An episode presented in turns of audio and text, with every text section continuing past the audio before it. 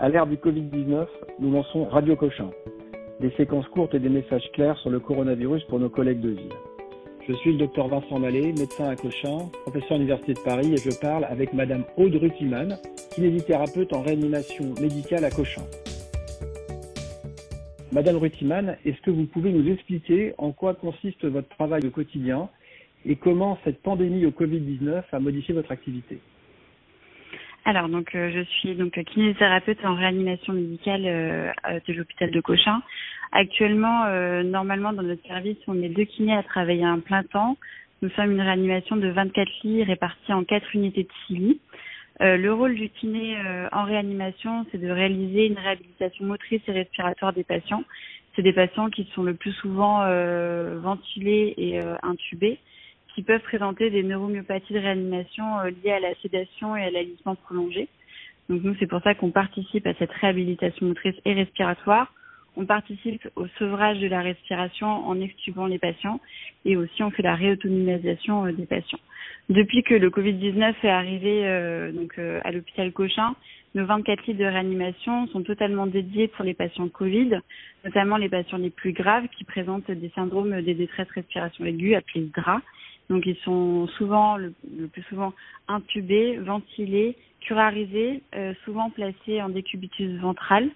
Euh, nous, notre rôle euh, dans cette réanimation, déjà, nous avons doublé les effectifs de kiné. Nous sommes maintenant quatre kinés à travailler pour la réanimation médicale. Nous réalisons les mobilisations passives pour entretenir les articulations et les muscles des patients. Nous aidons les équipes à retourner les patients sur le ventre et sur le dos et nous participons à la prévention des troubles du décubitus. Dès que le patient est à nouveau plus stable et se réveille, nous le transférons dans les nouvelles unités de réanimation qui ont été euh, dédiées euh, et euh, inscrites dans, tout l'hôpital Cochin. Dans cette nouvelle réanimation, nous avons un rôle principalement pareil sur le sevrage respiratoire et la réhabilitation motrice jusqu'à l'extubation et ou la trachéotomie lorsque le sevrage respiratoire prend un peu de temps. et puis voilà. D'accord, très bien. Et vous tournez dans les autres unités parce qu'on sait qu'à Cochin, ils ont poussé les murs, qu'on est maintenant à plus de 60 lits de réanimation euh, sur l'ensemble du site. Euh, vous êtes réparti le travail avec vos collègues kinés, les autres kinés du groupe sont interviennent. Comment vous êtes organisé? C'est ça. Donc en fait, euh, à la base, donc on est plusieurs kinés à travailler en réanimation. Il y a la réanimation médicale, il y a aussi la réanimation chirurgicale. On a appelé nos collègues donc kinés qui ne bossaient pas encore avec des patients intubés à les former et du coup euh, à participer avec nous au sevrage respiratoire et prennent maintenant en charge des patients de réanimation pour pouvoir euh, euh, rééduquer chaque patient correctement. D'accord. Donc on a bien compris le rôle clé pour prendre en charge les patients graves avec une infection sévère à coronavirus. Et donc on a la chance aussi de parler avec Monsieur Aux-Enfants, qui est kinésithérapeute libéral à Paris. Monsieur Aux-Enfants, est-ce que vous pouvez nous expliquer en quoi consiste votre travail euh, au quotidien et comment cette pandémie au Covid-19 euh, a modifié votre activité?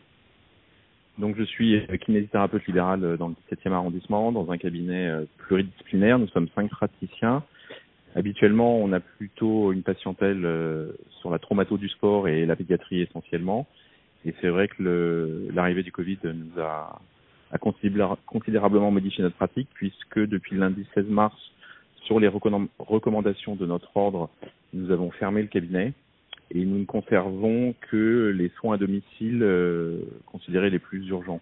Donc, euh, me concernant, ce sont des patients qui ont été euh, opérés quelque temps avant la fermeture du cabinet et que je continue à suivre à domicile depuis bientôt deux semaines. D'accord, donc vous vous déplacez et donc vous allez voir les gens chez eux, mais votre activité de cabinet, ne, et sinon vous suivez le confinement. Voilà, je suis le confinement et donc je ne suis que les patients les plus euh, les plus urgents, donc ceux qui sont passés euh, en traumato, euh, fracture d'épaule, fracture de, de jambes et qui doivent être pris en charge le plus rapidement possible après leur après leur opération. Très bien. Donc on a on a compris et c'est pour ça que Radio Cochin on a compris que globalement vous, vous professionnels de santé vous avez, vous allez avoir un rôle euh, cardinal pour prendre en charge les patients après une infection sévère euh, à coronavirus, aussi bien à l'hôpital mais aussi en ville. Et c'est pour ça qu'on fait cette téléconférence tous les trois. Et donc, je vais vous laisser parler entre professionnels de santé avec des cas concrets. Hein oui. donc, Madame Rutiman, merci de répondre à mes, mon interrogation. Ma question, c'était qu'on m'a adressé il y a quelque temps une patiente de 60 ans que j'avais suivie dans, dans le cadre d'une traumatologie sportive il y a quelques années. Et elle a fait une infection sévère au Covid-19. Elle a été ventilée une semaine, puis extubée sans séquelles respiratoires particulières. Elle a classiquement une myopathie de réanimation que j'ai pu évaluer euh, à 3 ou 4 suivant les groupes musculaires et les fonctions euh, sur 5 et donc euh, quelques difficultés à la marche. Et je voulais savoir concernant cette patiente, puisque je ne suis pas forcément habitué à suivre régulièrement des patients sortant de réa, s'il y avait des recommandations particulières alors déjà, les recommandations euh, premières, c'est par rapport à la protection du soignant face à des patients qui ont été infectés du Covid. Si c'est une patiente qui ne présente aucune pathologie euh, respiratoire en sortant de la réanimation, il faut quand même que le soignant et que le patient portent des masques chirurgicaux afin de limiter euh, la contagion du soignant et face au patient. Sachant que c'est une patiente qui a une neuromyopathie de réanimation, donc c'est une atteinte périphérique des muscles. Il faut réaliser un, un renforcement euh, global de tous les muscles atteints euh, par des exercices simples et tout à fait classiques de rééducation. Euh, il faut travailler donc euh, l'autonomie du patient, les transferts et donc la marche. Euh, voilà, globalement, c'est vraiment juste assez simple du renforcement musculaire global de tous les muscles et de la réautonomisation. D'accord, très bien. Donc il n'y a pas de particularité euh, pour ces patients-là euh, concernant leur euh, séjour en réa. Ils n'ont pas plus de, de neuromyopathie. C'est des rééducations classiques par rapport à rééducation euh, classique euh, d'une atteinte donc neurologique périphérique musculaire. Du coup, c'est du renforcement et juste la précaution à avoir, c'est que le kiné et le patient doivent porter des masques chirurgicaux. Et bien sûr, euh, continuer les mesures d'hygiène qui sont de se laver les mains avant, après la séance, de désinfecter euh, les surfaces euh, qui ont pu être touchées par le patient, etc. Très bien. Mais je vous remercie. Il n'y a pas Parfait. de problème. Donc le message très clair de ce premier cas clinique, c'est c'était la neuromyopathie de réanimation, ça se réduque avec de la mise en charge, c'est ça? Oui. Et ça met combien de temps dans votre expérience C'est une personne de 60 ans qui était sportif euh, et qui faisait ses exercices avant euh, l'accident, enfin l'infection au coronavirus? Alors c'est assez variable, la récupération musculaire, c'est vraiment au cas par cas.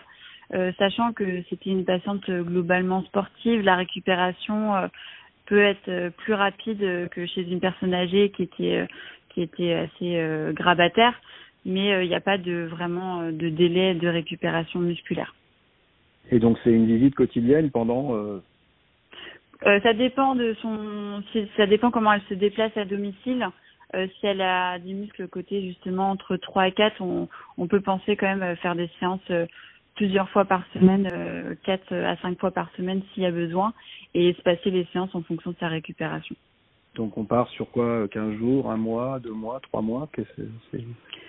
Euh, globalement, on peut se dire que deux mois euh, peut être suffisant, mais chez certaines personnes, pour qu'ils retrouvent euh, totalement leur euh, état d'autonomie antérieure, ça peut monter jusqu'à quatre, cinq mois.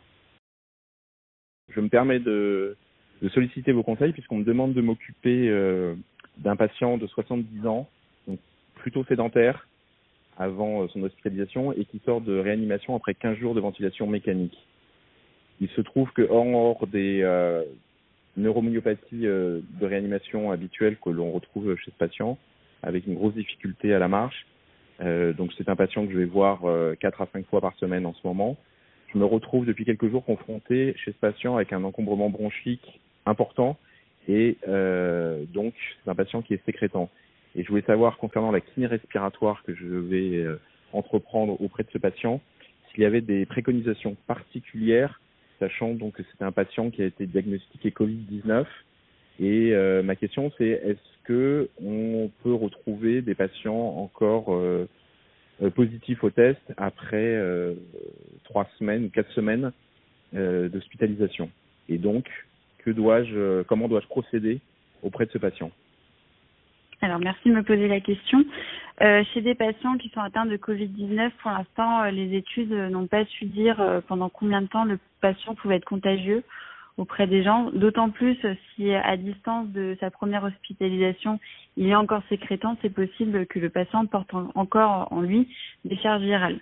Donc pour éviter toute contagion, euh, il est préférable que le kinésithérapeute qui va faire de la kinésithérapie respiratoire se protège au maximum selon les recommandations, c'est-à-dire de porter un masque FFP2, de porter des lunettes, de porter une charlotte, des gants et une blouse, et bien sûr de désinfecter avant et après chaque surface qui va pu être en contact avec le patient. Dans un deuxième temps, euh, c'est des patients donc euh, qui sont généralement donc intubés, qui ont été extubés. On a peu de retours sur l'évolution de la pathologie au niveau euh, pulmonaire, mais on a pu remarquer que c'est des patients qui sont globalement précaires et qui ont du mal euh, face à, l'effort. Et du coup, la rééducation doit prendre en compte le désencombrement bronchique, pardon, avec les mesures d'hygiène nécessaires, mais aussi réaliser un réentraînement à l'effort pour que le patient puisse justement euh, récupérer son autonomie antérieure. D'accord. Oui, parce que c'est vrai qu'à jusqu'à maintenant, je faisais une rééducation euh, plutôt dite douce, euh, parce que c'était un patient sédentaire à, avant son hospitalisation, qui n'était pas très actif, donc je me suis bien rendu compte que il n'était pas forcément très costaud jusqu'à maintenant. Donc j'y suis allé en douceur, et c'était surtout la kiné respiratoire qui me préoccupait. Donc en tout cas, merci pour euh, ces bons conseils.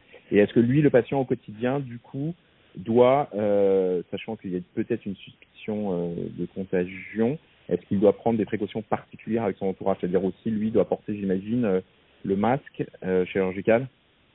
Alors, dans tous les cas, tant que le confinement sera mis en place, le patient devra rester chez lui et ne pas être en contact avec ses proches. Si bien sûr il vit avec quelqu'un, bah, il va continuer à vivre avec la personne.